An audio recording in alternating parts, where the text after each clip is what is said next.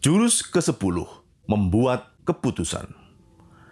Sahabat pembelajar, sejak kamu bangun pagi hingga tidur nanti di malam hari, tanpa kamu sadari, ada begitu banyak keputusan yang kamu ambil.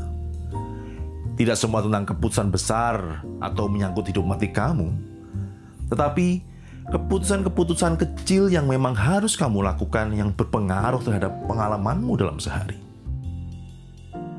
Bisa keputusan mau sarapan dulu di rumah atau mau keluar, mandi dulu atau ngerjain PR, makan siang sendiri atau sama teman, mau langsung pulang habis kerja atau mau nongkrong dulu di warung kopi.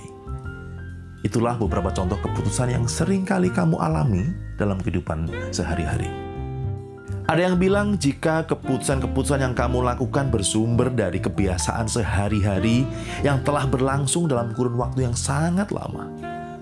Itulah mengapa untuk urusan-urusan remeh-temeh dan receh, kamu nggak butuh waktu lama untuk memutuskan. Beda dong dengan keputusan besar yang melibatkan banyak orang di dalamnya, ataupun menyangkut nama baikmu, juga masa depanmu. Ini pasti menguras pikiran. Kamu pun bersimulasi. Jika begini apa dampaknya, jika begitu apa manfaatnya bagiku, dan seterusnya. Dilema, itulah satu kata yang sering muncul di tengah kegalauan dan kebimbangan mengambil keputusan. Pada akhirnya, kamu pun tidak mungkin diam saja. Sekarang atau nanti, kamu tetap harus memutuskan. Jadi lakukanlah. Tidak ada yang tahu akan seperti apa jadinya. Maka niati saja keputusan yang kamu ambil bertujuan untuk membuka misteri apa yang sebenarnya bisa dan akan terjadi di depan sana. Lakukan lima hal ini sebelum memutuskan. Pertama, apa manfaatnya buat kamu? Itu harus kamu pikirkan. Kedua, apa dampaknya buat orang-orang di sekitarmu? Jadi tidak hanya memikirkan apa manfaatnya buat kamu, tapi juga buat orang-orang di sekitarmu.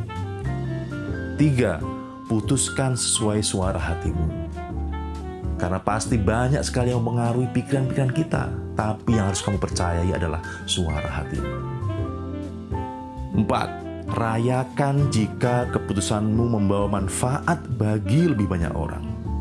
Ini penting bahwa merayakan hasil keputusan yang baik, yang bermanfaat buat orang lain, itu sangat pantas untuk dirayakan. Dan lima, terima dan jadikan pembelajaran jika harapan kamu ternyata tak sesuai dengan kenyataan. Mengambil keputusan itu menu sepanjang hidup kamu, menikmati proses dan pengalaman dalam memutuskan berbagai hambatan dan tantangan hidup yang kamu hadapi merupakan bagian tersendiri dari seni menikmati hidup. Jadi, nikmati saja prosesnya, dan have fun.